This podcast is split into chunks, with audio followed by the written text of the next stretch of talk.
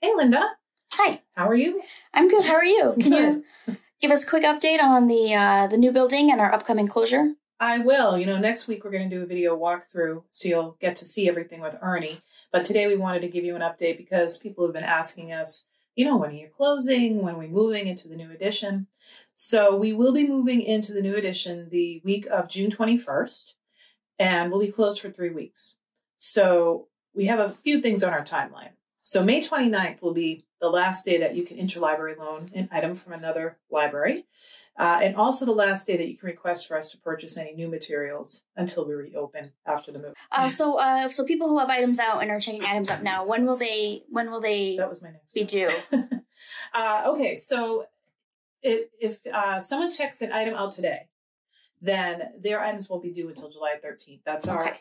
Reopening date. So we're looking to be closed from June 21st, reopening on July 13th. So anything you take out from now until I believe it's June 19th will not be due to July 13th. So stock up.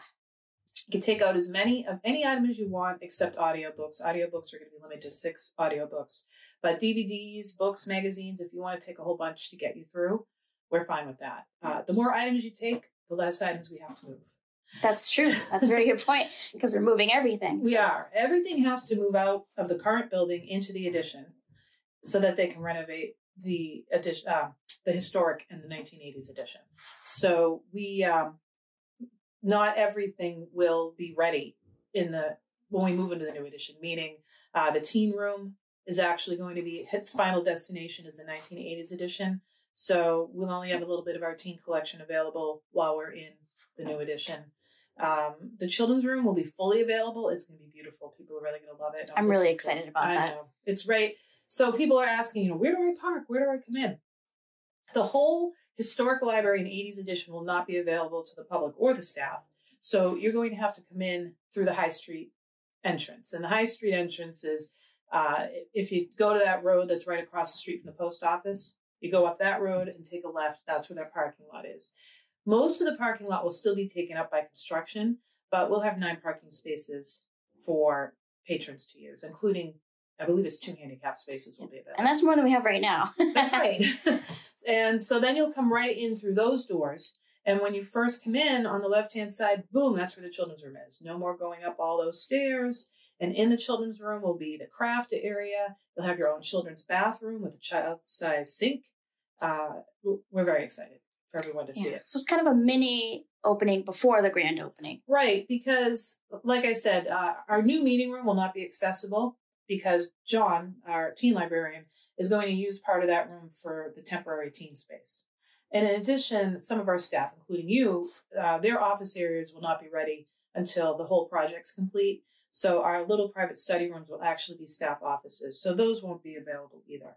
So uh, focusing on what is available, the children's room, the entire adult collection, part of the teen space, uh, we'll have two to three adult PCs available for people to use.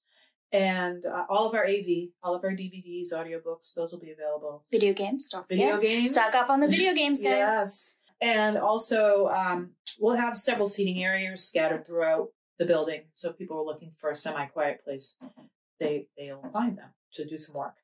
Um, what else do I want to tell you? Um, oh, people have offered to help us with the move, but the trustees have opted to contract with a professional library moving company. They're actually going to be the ones to take the majority of our books off the shelf. Uh, they put them onto little carts, then they disassemble the shelving, reassemble the shelving, and put the books back on the shelves. And the staff will be there to assist them to make sure everything's going in the right place. And the the trustees' decision to do it that way is we have 37,000 volumes plus all of our furniture, and there is no air conditioning in the building right now Yes. and it gets really hot. Let me tell you, especially upstairs in the children's room. So uh, the trustees opted. We did have it in our budget, and the trustees opt- opted with professional movers. So thank you to those people that uh, wanted to volunteer to help. Yeah. Thank you for the offer. yeah, exactly. Um, so anyway, July thirteenth, we will be reopening. We hope everyone comes in to see us. That's a Mhm. Tuesday, and uh, get to check out the new digs. Yeah. And so stock up, guys, and we'll we'll see you then. All right, thanks, Linda. And we will have another uh, interview with Ernie coming up soon, so keep an eye out for that. You'll get a lot more detail on the the technical progress of the building. So And a sneak peek.